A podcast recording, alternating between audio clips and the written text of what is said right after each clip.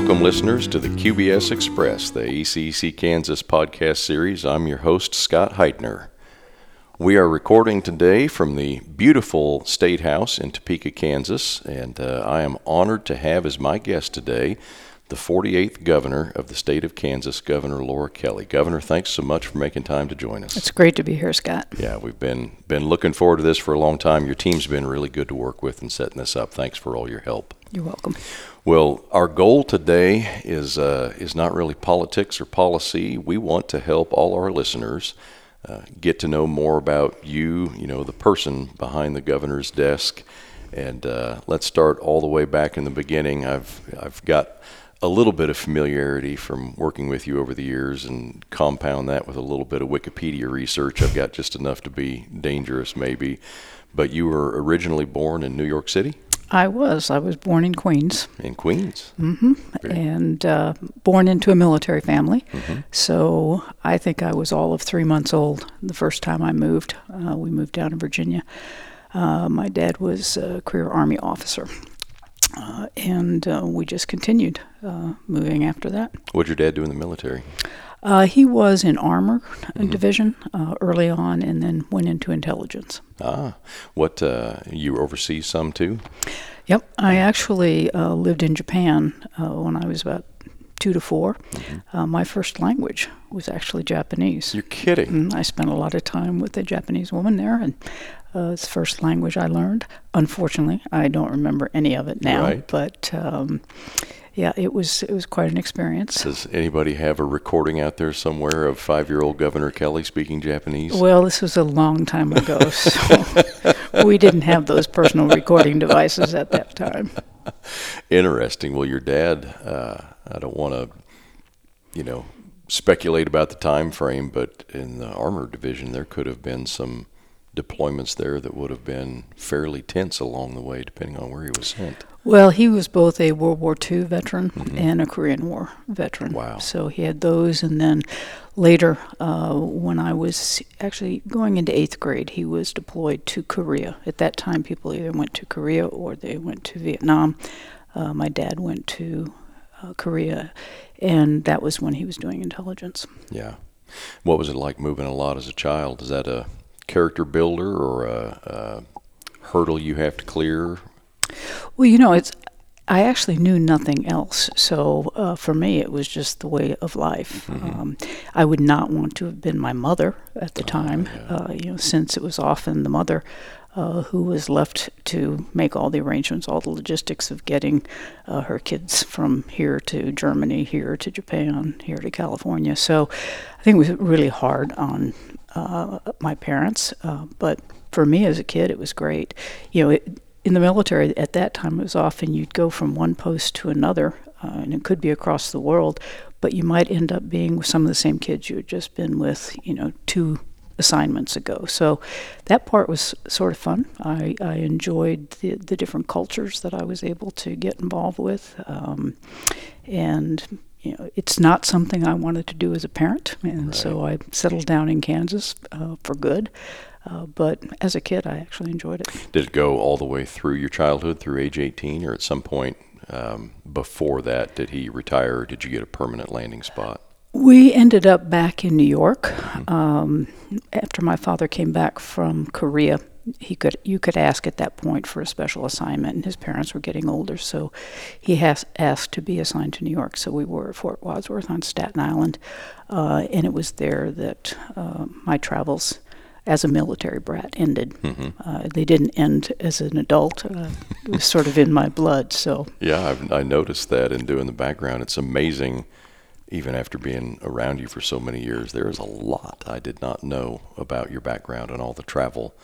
Uh, wandering soul.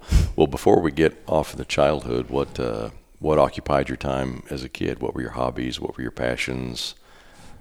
Well, Scott, I was a sports nut, mm-hmm. um, huge New York Yankee fan, uh, and uh, my my live stream was actually to replace Mickey Mantle in center field. Um, I was very disappointed when I found out that girls couldn't do that. So instead, I just uh, played baseball with the guys, uh, and um, when I got into junior high, I took up uh, tennis. Um, in high school, I played basketball, mm-hmm. And so it was it was primarily sports was what I like to do uh, the most. Uh, I have to tell you a short sidebar. So, growing up a Royals fan uh, in the time period I did, you almost by default become a bit of a Yankee hater. You know, those were some intense rivalries. But that notwithstanding, even though I, I grew up looking at them as the, the evil empire, when the decision was made to tear down Old Yankee Stadium, base, baseball is my passion. I just love the game of baseball. And when I heard that they were going to build a new stadium, I went out, flew out to New York just to go to a game at Old Yankee Stadium to see the old Monument Park and all that. Uh, even if you don't like the Yankees, you cannot be crazy about the history out there. It, it's a very, it was a very magical place, and getting there was half the fun because you'd yeah. ride the subway with all the Yankee fans, and yeah. uh, so it was it was great. But you know, my very first Royals game, I went to. I was living in Denver, and I had a friend there who was good friends with Goose Gossage. Oh, was yeah. one of the pitchers for the Yankees. Yeah. And he got tickets to the Royals game when the Yankees were going to be here in Kansas City. And so that was my very, very first Royals game. Did you get to meet Goose? Yes, I did. I got to hang out with Goose, no actually. kidding. Yep. In fact, I've got a baseball signed by the Yankees. Yeah, the, uh, the that, big that Goose mustache. gave me that. Yeah. Yep, yep. Oh, that's awesome. What kind of guy was Goose? Wild and crazy. but an excellent relief pitcher. That he was. Yeah. That he was. Wasn't so. he the guy on the mound when Brett hit the famous home run in the playoff game? I, you know, I don't remember. Maybe. I'm blocking that one out. Yeah. What an odd. well, that's okay. You've made up for it with several positive memories since, uh, including this year. The Yankees are killing it again this year. Yeah, well, you know, though, Scott, my loyalties have shifted somewhat. Uh, though I'm a lifelong Yankee fan, uh, I would not root against the Royals. That's wonderful to hear. We, Lord knows we can use all the supporters we can get. Times have gone lean again. well, we better get back on track. Um, so, through your childhood, sports junkie as a kid, military family, a lot of moving. So finally, high school ends, and your first stop was you got a bachelor's in psychology at Bradley. Mm-hmm. What was the what was in play to take you from New York to Bradley? So am I supposed to be completely honest here? Well, I'll leave that to, to the uh, to your discretion, Governor. okay. But I think yes, absolutely. Okay, so I was a um, you know, things were very, very different back when I was in high school. You know, you didn't do all of these college tours and prep for uh, going away to school. You know, then it was just you looked it up in a catalog and you applied, and if you got in, you went. Uh, so I actually applied to some other places. I really very much wanted to go to the College of William and Mary mm-hmm. in Williamsburg, Virginia, and for some reason, I, I was obsessed with the University of Massachusetts in Amherst. I didn't get into either one of those. It was getting late in my senior year, and I thought, well, my favorite place uh, as I was growing up was, was the four years I spent in Michigan. Uh, my dad had been assigned to the National Guard there, so we actually lived with civilians for the very first time uh, in my life, and um, lived in first in Detroit and then in a suburb. Uh, and and I just remembered that as as my my uh, really highlight of my childhood. So I started looking through the college catalogs, thinking I'm going to go back to the Midwest, and Bradley uh, was one of the first schools I came up with. So it's, a, in, it's a B school. I was going to say early in the alphabet. so there we go. I applied and I got in and I went. And, That's awesome. And I can tell you that you know when you went to school at that point, um, you flew into O'Hare in Chicago, mm-hmm. and then you took a Ozark Airlines down to Peoria where it was, and I, I was sitting next to a young woman from New York. I was living outside D.C. at the time, and um, we're sitting there flying in. She hadn't been to the campus either. We're flying in, and we're going over those cornfields, and both of us, being East Coast kids, are going, "What have we done?"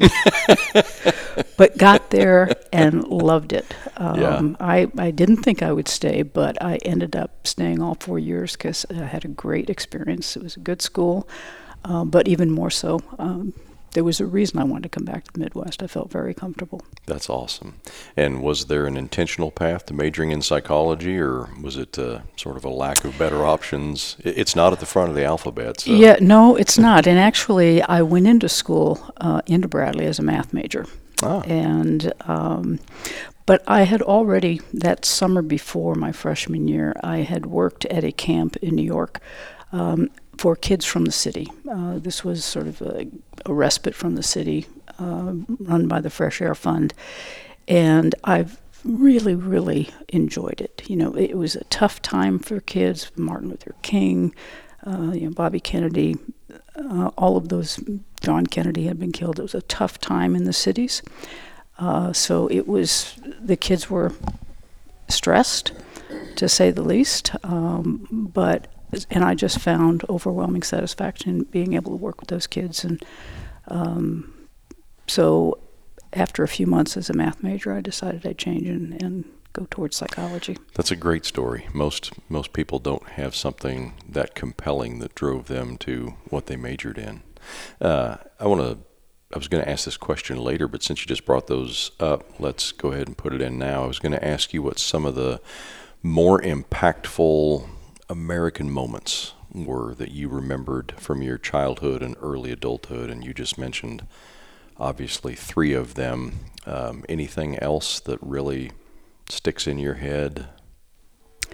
Well, you know, it's it's interesting that uh, the answer is basically no. Mm-hmm. And part of that is because I lived in the military. I lived overseas for so much of my oh, early childhood. Yeah. You know, we didn't have television, we didn't have radio. Uh, so I was, in some ways, a little disconnected uh-huh. uh, with the United States as I was growing up. And uh, so the first really um, iconic moment that I can remember uh, was the assassination of John Kennedy. Wow. When were you here in America? I was. I was. I was living in New York at the time. Um, in fact, I remember very clearly. I was in Latin class. Uh, I went to a Catholic high school, on Staten Island, and um, Sister Charlotte came over the intercom and announced uh, that um, the president had been killed. Wow! They didn't even deliver the news to the teacher to deliver; it just literally came. It came in over, over the intercom. Yep. Holy cow! Well, I bet that is seared into your memory. It is. Yeah. Well, we'll come back to the education glide path here. So, four years at Bradley, get mm-hmm. a psychology degree. Uh, was there a break in the educational continuum before you went on to Indiana, or did you go straight? No, there was there was a one year break. Okay. Uh, and actually, as I was finishing up my degree at uh, Bradley, mm-hmm. I started working at a minimum security facility for boys uh, in very rural uh, Illinois. Had a lot of kids there from Chicago, from the gangs. We had kids from the rural areas. Uh, so it was another opportunity for me to, to work with kids uh, who had some serious issues. Um, that job ended pretty quickly um, due to just political circumstances within the state. Uh, so I sort of packed up my stuff and I went down to Florida. Uh, around Tampa and uh, ended up getting a job at an all year round camp uh, for emotionally disturbed girls, mm-hmm. abused and neglected primarily. And so I, I spent nearly a year there uh, living in the woods 24 7, uh, 365, uh, with 10, uh, 10 disturbed uh, kids. Um, decided from that that I really liked, I had, I had thought that I might end up being a social worker. Um, but I I, val- I came to value the idea of activity with kids. You know, I, I thought it was a better modality to use in working with kids rather than just sit, let's sit down talk about it. Let's do stuff, and mm-hmm. through uh, you know through activity, you be able to to reach those kids. And so that's when I decided to go to Indiana University, where they had probably one of the strongest uh, therapeutic recreation programs in the country. That, and you just filled in all the dots when I read the bio and that you went into or got your master's in therapeutic recreation. I wondered how do you get from psychology to that, but there you have it. Yeah. So you went there, got your master's at Indiana, and went there because it was one of the better schools to go to it, it, well, it was a pretty fledgling field at the time, and so yes, uh, one of the top faculty members in the country was there, mm-hmm. and so I wanted to study under her. and uh, and did. Yeah. So what uh, we'll shift into the professional glide path now. We're past the education. Uh, first job, first pit stop after your master's at Indiana. I um, I went to New York, back to New York, uh, and because I'd been offered a job uh, as a therapeutic recreation specialist at a state psychiatric facility for children. Uh, back in those days, um, New York had established seven state of the art psychiatric facilities for children uh, based on something called the Willowbrook Consent Decree, which said that they had to stop warehousing uh, mm-hmm. people in institutions. And so New York's response was to build these at the time. Um, very sophisticated facilities and I was just fortunate to um, be able to get a job uh, there. Started out as a line therapist, working directly with the kids. Quickly moved up into supervisory and then administrative roles. Is this? It may not be related at all, but you talk about it was sort of a fledgling field at the time. Therapeutic recreation really has some common threads with other fields that are pretty active today, like orientation and mobility, therapists, and and things like that. Um, what is the what's the scope, I guess, of folks that uh, you work with in that field?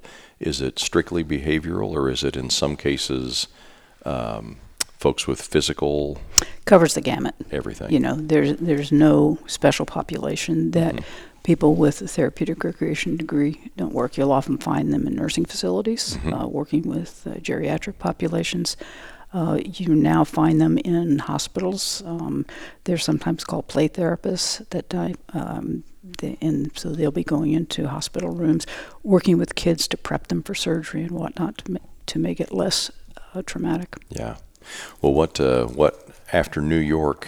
Give us the rundown of um, where I, at least on a personal level, the first time I've caught up with you after that was when you were the executive director at the Parks and Rec Association, which we'll talk more about a little later. But fill in the gaps between New York and, and that job here in Kansas. Well, I stayed in New York uh, for seven years and then uh, decided that I really didn't want to live in New York anymore. And so I sold my car, sold my condo, quit my job, and moved to Denver uh, I figured I'd make life work there.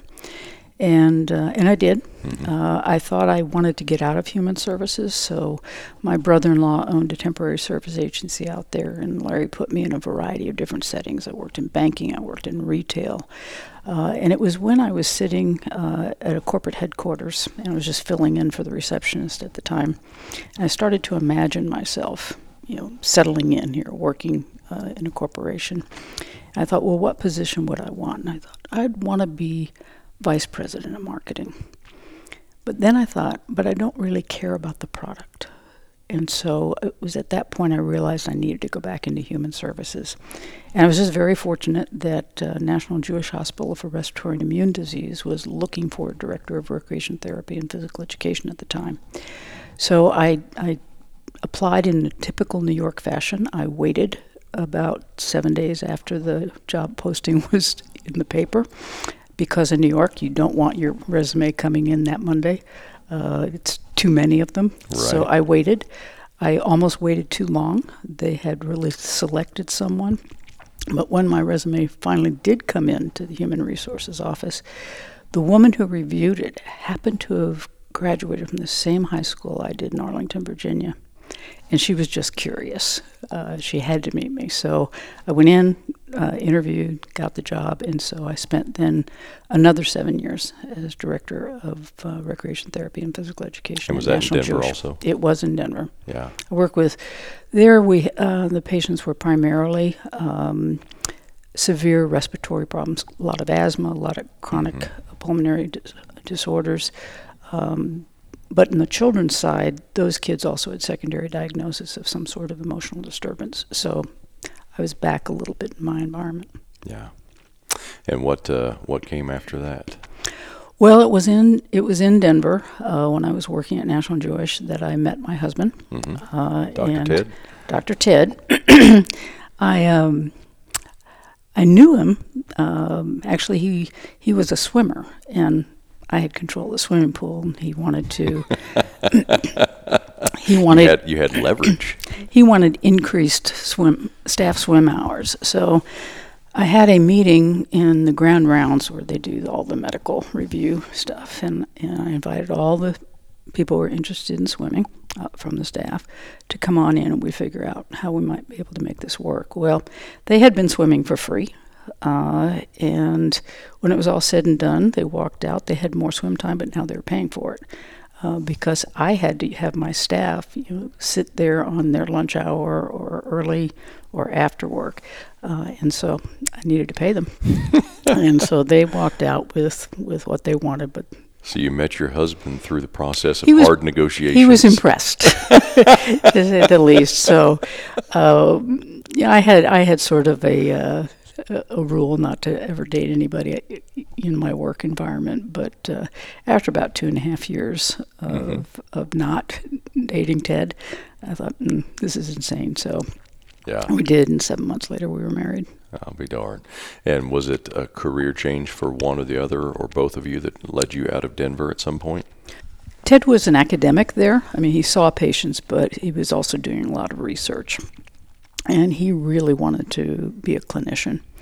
Um, Denver is a hub of pulmonary training, though, and so there were uh, there was a glut of pulmonologists in the area, and so we looked around for other places, and um, he got an offer in Salina, Kansas, and, and we thought about it and thought about, you know, we- we're only going to move one more time. Know, you know, I was not going to, you know, be my mother, and so uh, we decided that we would uh, we would choose Kansas to be our home. That this would be where we would come, where we would make a life, and where we would raise our kids. Had you been here before to Kansas for any length of time? You know, as everybody else, I'd driven through it Uh-huh. uh, on my way to mountains in Colorado, but Yeah. no, I really hadn't Yeah. uh, spent much time here. But I knew a fair number of Kansans. There were there are a fair number of Kansans in Denver. They are our best ambassadors.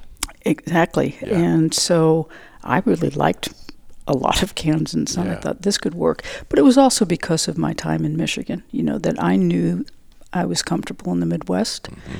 And so um, I looked forward actually to to not only relocating here, but to raising my family here. Yeah. I, I really liked you know what I saw in Midwest kids, no matter where I was. As a lifelong Kansan, it always just makes me proud to hear a story like that of somebody that is here by choice, you know, not born here, but gets a little exposure either to the place or to the people or both and makes a decision this is where they're going to land. Because folks that haven't been here or don't know the people, uh, They don't know what they're missing. no, they don't. You know, That's they exactly really don't. And I mean, I, I think about it particularly as a young parent, um, you know, which is a hard time in life anyway. How, But how old were your girls when you came to Kansas, or were they? uh, one was, one was not. Um, Kathleen was 15 months uh, when we crossed the border in 1986. And then Molly was born uh, here in Topeka um, two and a half years later. Mm-hmm. So, So you're in Salina. Um, I'm still winding my way eventually towards your Parks and Rec time, which I want to talk more about. What uh, What's the rest of the thread? Well, that's that's actually where I ended up becoming the first executive director for the Kansas Recreation and Park Association. Okay. One of the attractions in Salina to me was the presence of Don Jolly, who was director of Parks and Recreation in Salina. Don was also very active in the National Recreation and Park Association, and I was too uh, in the National Therapeutic Recreation Society branch of that. So I knew of Don. I didn't know him particularly well, but I knew of him. And so when I got to Salina, uh, I instantly met with him, and it turned out that uh, Kansas Recreation and Park Association, was going to hire its first ever executive director. It had always been just a volunteer membership organization, and they were going to house the position in Salina because Don had some space at the memorial building that he could set aside for the association office. Uh, so. Again, uh, you know, timing was wonderful. Yeah. They- what what they- year was that? that was 1986. 1986. August of 1986 is when I took the job. So Um, you know, I interviewed for that with the board and uh, ended up getting the job. They had nothing. Uh, you know, I had to go buy their first pencil. Um, so, uh, so we started from ground up. The only thing I had was a sheet of notebook paper with a list of the members. Um, Wow. So, Well, let's talk for just a minute, and it won't be too long because we'll bore our listeners into a coma. Uh, so it'll only be interesting to people that have lived in the association management world. But as you know, we manage several professional and trade associations over at our shop. Uh, it is it is a unique niche industry that is it's it's easy to understand if you're in it. It's hard to explain to people outside of it what you do when you say I'm in association management. I run an association. It is, and you know, I I particularly ran a specific uh, association with it for a specific group of professionals, and so it was delightful for me. You know, if I could no longer practice my my old field of recreation therapy and physical education, to be able to represent them and to work on their behalf, do a lot of professional development and training, setting up you know all sorts of interesting uh, programs for them to learn and to grow uh, to be actively engaged in the profession, you know, in the legislature, you know, pushing forward uh, policy issues, uh, budgetary issues that they needed. So I did that here in Topeka, but I also went back to D.C. and lobbied uh, to get land and water conservation funding and other kinds of things that really have helped our communities build their trail systems, uh, their swimming pools, you know, all sorts of things that I think make uh, our communities better places to live. So Yeah. that was that was really fun to do, and it's as you know, you know, association management is a little bit of everything, and so it's never boring. You know, if if you tired of meeting planning at this moment, okay, let's go do some policy stuff. So that's what I really enjoyed about it. It was it was diverse. It also though allowed me to get to know this state in a way that would not have been possible if I'd had a routine nine to five job. Uh, I traveled all over the state. You know, by the time I finished 18 years later, I had been in just about every little community all over uh, the four corners of Kansas, uh, getting to know the state, the, ge- the geography, uh, and the people. It one of the other things about association management that I like, I I completely agree with your observation that it's never boring. You know, uh, one day you're focusing on membership growth, one day it's you know the next continuing education, next day it's advocacy. The other thing and last thing I'll say about it, but uh, it is awesome to be in a job where you work for people, your volunteer board of directors, who are so passionate about your success that they are volunteering extra time above and beyond their full time careers and their families. When you work for people that are that committed to something, it's awesome.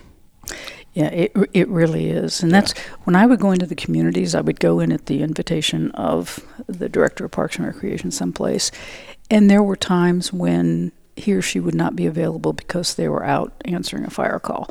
You know, I just found these to be you know some of the most salt of the earth, best feel- folks on earth. Yeah, it's a it's a cool part of it, and you know you can't ask for anybody that is more excited for you in your professional victories than these people because they're paying money out of their pocket to belong to this association and donating their their free time. So, Scott, did you come to the inauguration, the actual swearing in? I did. Okay.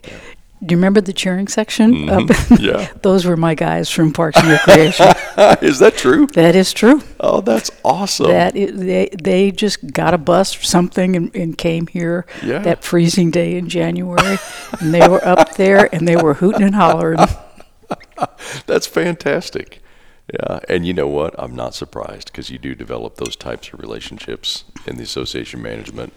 Well, I could talk about that for a long time, but for our listeners that aren't in association management, I'll I'll move on, and I want to make sure in the time we've got left, uh, you know, we've really done everything but the political side of your career. But I think that takes us to this because you were the exec, I think, for Recreation and Parks when you made the decision to run for the Senate. This is true. Very good. This and is true. Uh, for our listeners, a lot of you may know, but Governor Kelly represented the 18th Senate District from, I believe, 2005 to 2019. If I have my That would be numbers right. right, I believe you won four elections I did. in that district. Um, how Uh, what drove the decision to run for elected office? Well, um, when I moved to Topeka, you know, we were in Salina for about 15, 18 months, and then we moved over here. The association was delighted to move the headquarters into the capital city, and my husband had got an unsolicited offer with uh, a medical group here, so we, we made the decision to come. And uh, we happened to move into Potwin, bought a house in Potwin, and Potwin was, is an incredibly political neighborhood particularly back then, you know, I, there were three former state reps who lived in the neighborhood. Secretary of State lived in the neighborhood. Across the street, though, at the time, was Kathleen Sebelius, who was my state rep then.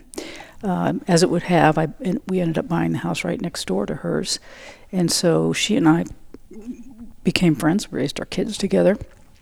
And um, she actually asked me when she was going to leave the state house to run for insurance commissioner. She asked me if I would run for her house seat, and I said no. Uh, you know, being a legislator is not a family-friendly job. My husband's hours are not particularly flexible, and so it really was my job to be the one who could, uh, you know, get the kids where they needed to go. So I, I just said no at that time. Couldn't do it. Ten years later, my state senator, who had lived around the corner from me, had been defeated. And she was defeated by a guy who really was not representing the district that I knew. Uh, voting against public education, voting against state employees, uh, all sorts of things. And so uh, at that point, I decided that I would run for the state senate and try to take that seat back. Um, and uh, it worked. You know, I it, I didn't win by much. I, in fact, I won by a grand total of 100 votes. Yeah. Uh, had a recount and all of those kinds of things. But, I'd forgotten that. oh, yeah. Oh, I woke up uh, Wednesday morning after election night. I was up 39 votes went out to Wabaunsee County, uh, came back uh, that Friday, up eight votes. Oh my! And then back in for uh, provisional counts on Monday, and ended up 100 votes, in the recount yeah. validated that. I so. had forgotten. If mm-hmm. I ever knew that, I had forgotten all about it. Oh yeah! Wow, I'm sure you haven't. I have not. I have not, and I've run like the devil ever since. there is nothing like a close race to motivate you to work harder on the next one. That's the truth. Uh, this is true. Yeah. Uh, you, you, know, nothing is guaranteed. Yeah. Well, in your time in the Senate, you served uh, as the assistant majority leader. You served as the minority whip. Mm-hmm. And honestly, the most time, my most familiarity with you, or what I think of you mostly in your time as a senator, was um, as the ranking minority member of Ways and Means. Uh, that was a pretty intense job. Any leadership spot on that committee is a pretty intense job. What uh, what are your favorite memories of your time in the Senate? Not necessarily a policy, uh, but something about the culture, something about the nature of how business is done, or a collection of colleagues. What's your what are a couple of your favorite memories? My favorite time in the Senate, um, at least during the first six years, I, you know, the after the the moderates were all taken out in 2012, I went through a little bit of a dark time. But uh, prior to that and after that, uh, my favorite time was always conference committee, Ways and Means and Appropriations, uh, and the negotiating uh, that went on. Um, and the, the working with my colleagues, um, you know, the, the chair and the vice chair of the committee and really coming up with the packages that we were going to offer to the House and then responding to their bids. That was my favorite thing to do. Yeah. Anybody that uh, wants to see true negotiation truly ought to come up here. And again, of course, you don't see the full depth of the negotiation when you attend the conference committee, but uh, it's pretty intense. It, it's intense, um, and it's actually exhilarating. Yeah. Oh, that's awesome. So, 14 years in mm-hmm. the Kansas Senate. What made or what drove the decision? Because I'm sure it couldn't have been an easy one to run for governor. I mean, that's a that's a very, very, very large commitment. Uh, well, it is, yeah. and um, I had never uh, planned to, wanted to run for governor. Uh, I had been asked um, in previous years and always just said no. Um, but this last time around, um, I was very concerned that if I didn't do it, uh, we would end up with um, Chris Kobach as our governor. And quite honestly, I just couldn't let that happen. And I felt like I was probably the only uh, Democrat who could make sure that that did not happen. And so um, I agreed to do it. I mean, I came in late, as you well know. There was a whole lot of arm twisting and Yeah. whatnot that, that went on before, but it, it it really was when I realized that um, Kansas had been so good to me and to my kids, my my husband, that I owed it. I owed it to the state to try to make sure that didn't happen. Was running for statewide office the most time intensive commitment you've ever made? It appears that way from the outside. It appears as if every moment of your day, seven days a week, during a campaign for statewide office, particularly, is spoken for and scripted. It seems unforgiving. Well, you got that right. Yeah. It, it is pretty much. I mean, uh, but I knew. I mean, even my runs for state senate. Um, you know, I I was a Democrat running in a very pretty conservative district, uh, and so it was really important for me to get out and about and and um, to get to see the people and let the people get to know me. Um, really respond to their questions, concerns that they might have about electing someone like me. And so I was used to that, and I knew that it would be that way, magnified by a number of months. But um, so, yes, it, it, it is 24 7. You know, there's no letting up, Yeah. um, uh, as, as there shouldn't be. Yeah. You know, this is an important job, and you ought to be willing to do the work to get it. What's the biggest difference between being a senator and being governor? And again, I'm thinking less about your policy responsibilities like drafting a budget. I mean more in just the day to day life, the culture of it. Well, for one thing, it's it's year round. You know, it doesn't go away. There is no uh, adjournment in May. Uh, you can you know flit off uh, and enjoy some of the summer. So that's part of it. You know that this is this is every day, all day. Uh, and clearly, I'm in a totally different role. You know, this is I'm not a legislator anymore. You know, I am an administrator. I'm the CEO of the state. So uh, that the whole management of that um, and having a staff. You know, when you're a state senator, you you don't have any staff. You know, you're it. And uh, other than the session secretary, um, you know, from January to May, so you know, having a staff, having to build a staff, uh, and then working through the staff to to accomplish things uh, is a huge difference. Yeah. I'm sure some of our listeners would want to know there have to be, I'm sure there are some thankless things that go along with being governor that our listeners wouldn't know about, but there's got to be a couple of cool things too that, you know, the public doesn't see or doesn't get reported in the press. What are a couple of fun things either that you get exposed to or that you have an opportunity to do or maybe groups that you have an opportunity to be a part of or, or be in front of that comes as part of being governor that have been part of the fun Well, you know, the most fun and sort of most surprising uh, part of this is how important my role is to young people in the state of Kansas. And by young people, I mean teenagers, but I also mean little kids. Uh, and, you know, just their reaction to me, and particularly little girls, um, you know, to, to have a role model, to see something they can be, uh, is, is uh, that really is fun for me to do and, and sort of unexpected. I don't think I ever saw myself uh, as particularly a role model at all, but it's very clear now from the reaction that I get that I am, yes uh, and I take it pretty resp- pretty seriously. no i think one of the opportunities and burdens probably depending on how you look at it and depending on the day is in this position you are a role model whether you want to be or not and what you do with it will impact folks regardless And I, I'm always cognizant of that. Yeah. Uh, speaking of that, I'm going to one down uh, uh, off topic comment, but I meant to bring it up earlier when we were talking about the Yankees. we've talked a little bit about um, your work with women and young women, and you just mentioned now your impact on young people and particularly on young girls. Uh, I have, you're going to wonder where this is going, but there is a point. I have the MLB app on my phone because I'm such a baseball junkie, and you can get the audio broadcast of every game. And you can choose which team's uh, announcing squad you want to listen to. And so I end up listening to more Yankees baseball than you might think an average person should. And one of their announcers, Susan, I can't think of her last name, but I can hear her voice in my head.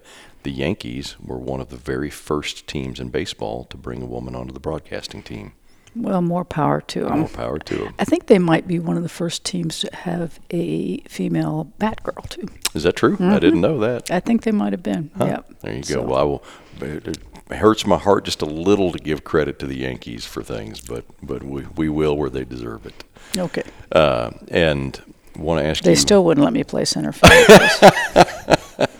well, I will. I'm not sure that has to do with my gender. It I has to do with my skill set. Just going to say, replacing Mickey Mantle is uh, not for the faint of heart. That's for sure.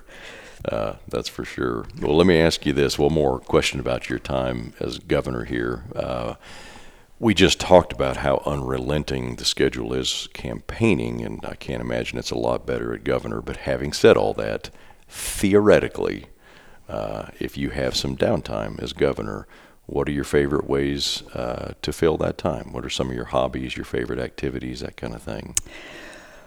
Well, you know, I continue to love sports, and so I, I played a lot of tennis uh, prior to becoming a state senator. Uh, when I became a state senator, it was it was harder to do that just because my teams all played in the winter, uh, and that's when the legislature is in place. So at that point, I s- switched over to golf, and uh, so I am as bad a golfer as I was a tennis player, but uh, but it is something I enjoy, and so when it, when I get a break of a number of hours, I might be found on a golf course. Yeah, very good. Uh, I'll you can add me to the list of people that enjoy a round of golf and bring no skill to it, so no judgment here. Okay. Yeah. Well, I want to talk a little bit uh, for our ACEC listeners uh, about some engineering specific things for just a minute, and mostly uh, just to say, honestly, thank you for a couple of things that in your time in office you have. I think been a great asset to the industry uh, and taken a lot of time to understand issues maybe more deeply than, than you had to even. Um, the Engineering Initiatives Act is a great, great, great piece of public policy that Kansas has passed in the last 10 years. Mm-hmm. Uh, tremendous amount of resources provided to the engineering colleges. Uh, we were just out in Manhattan and had a membership meeting there, heard from faculty about the impact that's had. Uh, and really appreciated your leadership in that um, and your role in that. And the big one, um, qualifications based selection, QBS. You know, we've had several conversations over the years, and you have with some of our ACEC members locally. Um, state statute says design professionals will be procured on qualifications based selection, which is how the feds do it in 46 states and most major cities. It's it's the way to do it. But there's always somebody that wants to tinker with it, and always somebody that wants to move away from it. And it's a it's not a, a, super simple subject to describe. It's really kind of a nuanced argument. And I want our ACEC podcast listeners to know a lot of them that were in leadership at the time already know what you did, but I want them to know how much time you've invested in the issue, spent with me, spent with our members to understand that, and your support of that over the years. So we really appreciate that. Well, you're welcome, Scott. You know, I am a firm believer uh, that uh, it's important to hire qualified people mm-hmm. for positions. Uh, we've seen what happens when you don't, you know, and so uh, I I trust much more uh, that folks who have the training. Uh, will be better designers and engineers, yeah. and uh, I want to make sure that that our buildings stay up yeah. and our roads stay that's wonderful. It, it is it is the best way to maximize the value of the taxpayer dollar that goes into those projects. And then, of course, uh, this could be its own separate podcast, but infrastructure funding in general. Um, appreciate your help and your support and your leadership there. Uh, folks will automatically leap to the transportation plans, and, and rightly so. It's been a big part of it. But through your time on Ways and Means, I know you've also been exposed and had a chance to work on everything from our, the state's vertical infrastructure. You mentioned buildings and uh, water resources and those kind of things. Uh, all of those are important to our members, and we appreciate all that you've done on those too. Well, again, uh, you're welcome, but um, you know I know it's not fun uh, to spend money on infrastructure. It's not that sexy, mm-hmm. um, but it's absolutely imperative. Yeah. And and I hope that we'll be able to invest a lot more in it. You know, we do have some crumbling infrastructure uh, that needs to be reinforced. Uh, in a whole lot of areas, in addition to, to our roads, but also our buildings. Look at all the deferred maintenance we have at our universities. So, um, you know, I, I want to make that part of uh, our administration that we address those issues that are really imperative for yeah. the future of our state. That's fantastic, and not to mention what it'll do for economic development. I think it's it's here, here. you know we we know that those kinds of infrastructure projects uh, are huge job creators and um, stimulators. So uh, we'll be working towards that for a whole host of reasons. Yeah. Well, I need to head towards wrapping up here. Um, both you and your team have been very, very gracious in the time you've committed to this. Uh, it's been just delightful to have you on. We've been looking forward to this for a long time. I want to wrap up with what we call the lightning round. They're just a couple of I random. hate these things. Do you? Go right ahead.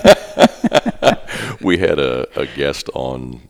Actually, it's our very first podcast, and I got to the lightning round, and I said, "It's you know, it's kind of like the." Rorschach the ink blot test, and he said, "Oh, I fail those all the time," which I thought was funny. And I would never share mine, so. well, hopefully these aren't too hard. But again, it's just a, a way for I think listeners to get a good snapshot into, uh, you know, Governor Kelly and who you are and what your passions are. Um, some of your favorite movies. Casablanca. Mm, mm-hmm. That's excellent. Anything else you want to add, or does that stand alone on the, it, the cinema it pedestal? sort of stands alone, but you know, I have others. I bet the, you know most of them are so old uh, people wouldn't even know. I mean, I love things like the Ten Commandments. Uh, uh-huh. Uh, that was one we got to leave school to go see that special. Is that true? Uh huh. That's awesome. Around the World in 80 Days. I mean, there's some yeah. epic, epic films uh, that are that are very old. But, yeah. Um, but if I had to pick one, it would be Casablanca. That's awesome. And last question of the podcast uh, one or more favorite quotes, something that really speaks to you or inspires you, or you think um, illuminates a truth that you see on a regular basis? Oh, there are several uh, that I can think of, but uh, I think John Kennedy's Ask Not uh, what your country can do for you, but ask what you can do for your country uh, is how I've pretty much tried to live my life. Yeah. Well, if you're going to pick one, that's not bad. Yeah. Well, Governor, I can't thank you enough for making time to be with us. It's been a lot of fun, and I know you have a tremendous amount of demands on your time, and we're we're truly honored that you budgeted some time for us to sit down and visit, and it's been a delight. Thanks for being a part of it. Appreciate your time, Scott. Absolutely. Well, ACEC Kansas QBS Express listeners, we will talk to you again soon on the next QBS Express.